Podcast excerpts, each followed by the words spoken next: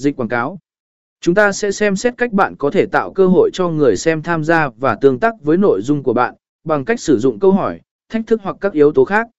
E theo dõi và tối ưu hóa chiến dịch cuối cùng, quản lý và theo dõi chiến dịch quảng cáo là cần thiết để đảm bảo hiệu suất tốt nhất. Chúng ta sẽ thảo luận về cách bạn nên theo dõi và đo lường kết quả, và làm thế nào để tối ưu hóa chiến dịch để đạt được mục tiêu của bạn. Về đánh giá và đo lường kết quả A số lượng lượt xem và tương tác số lượng lượt xem và tương tác trên TikTok là các chỉ số quan trọng để đánh giá hiệu suất của chiến dịch.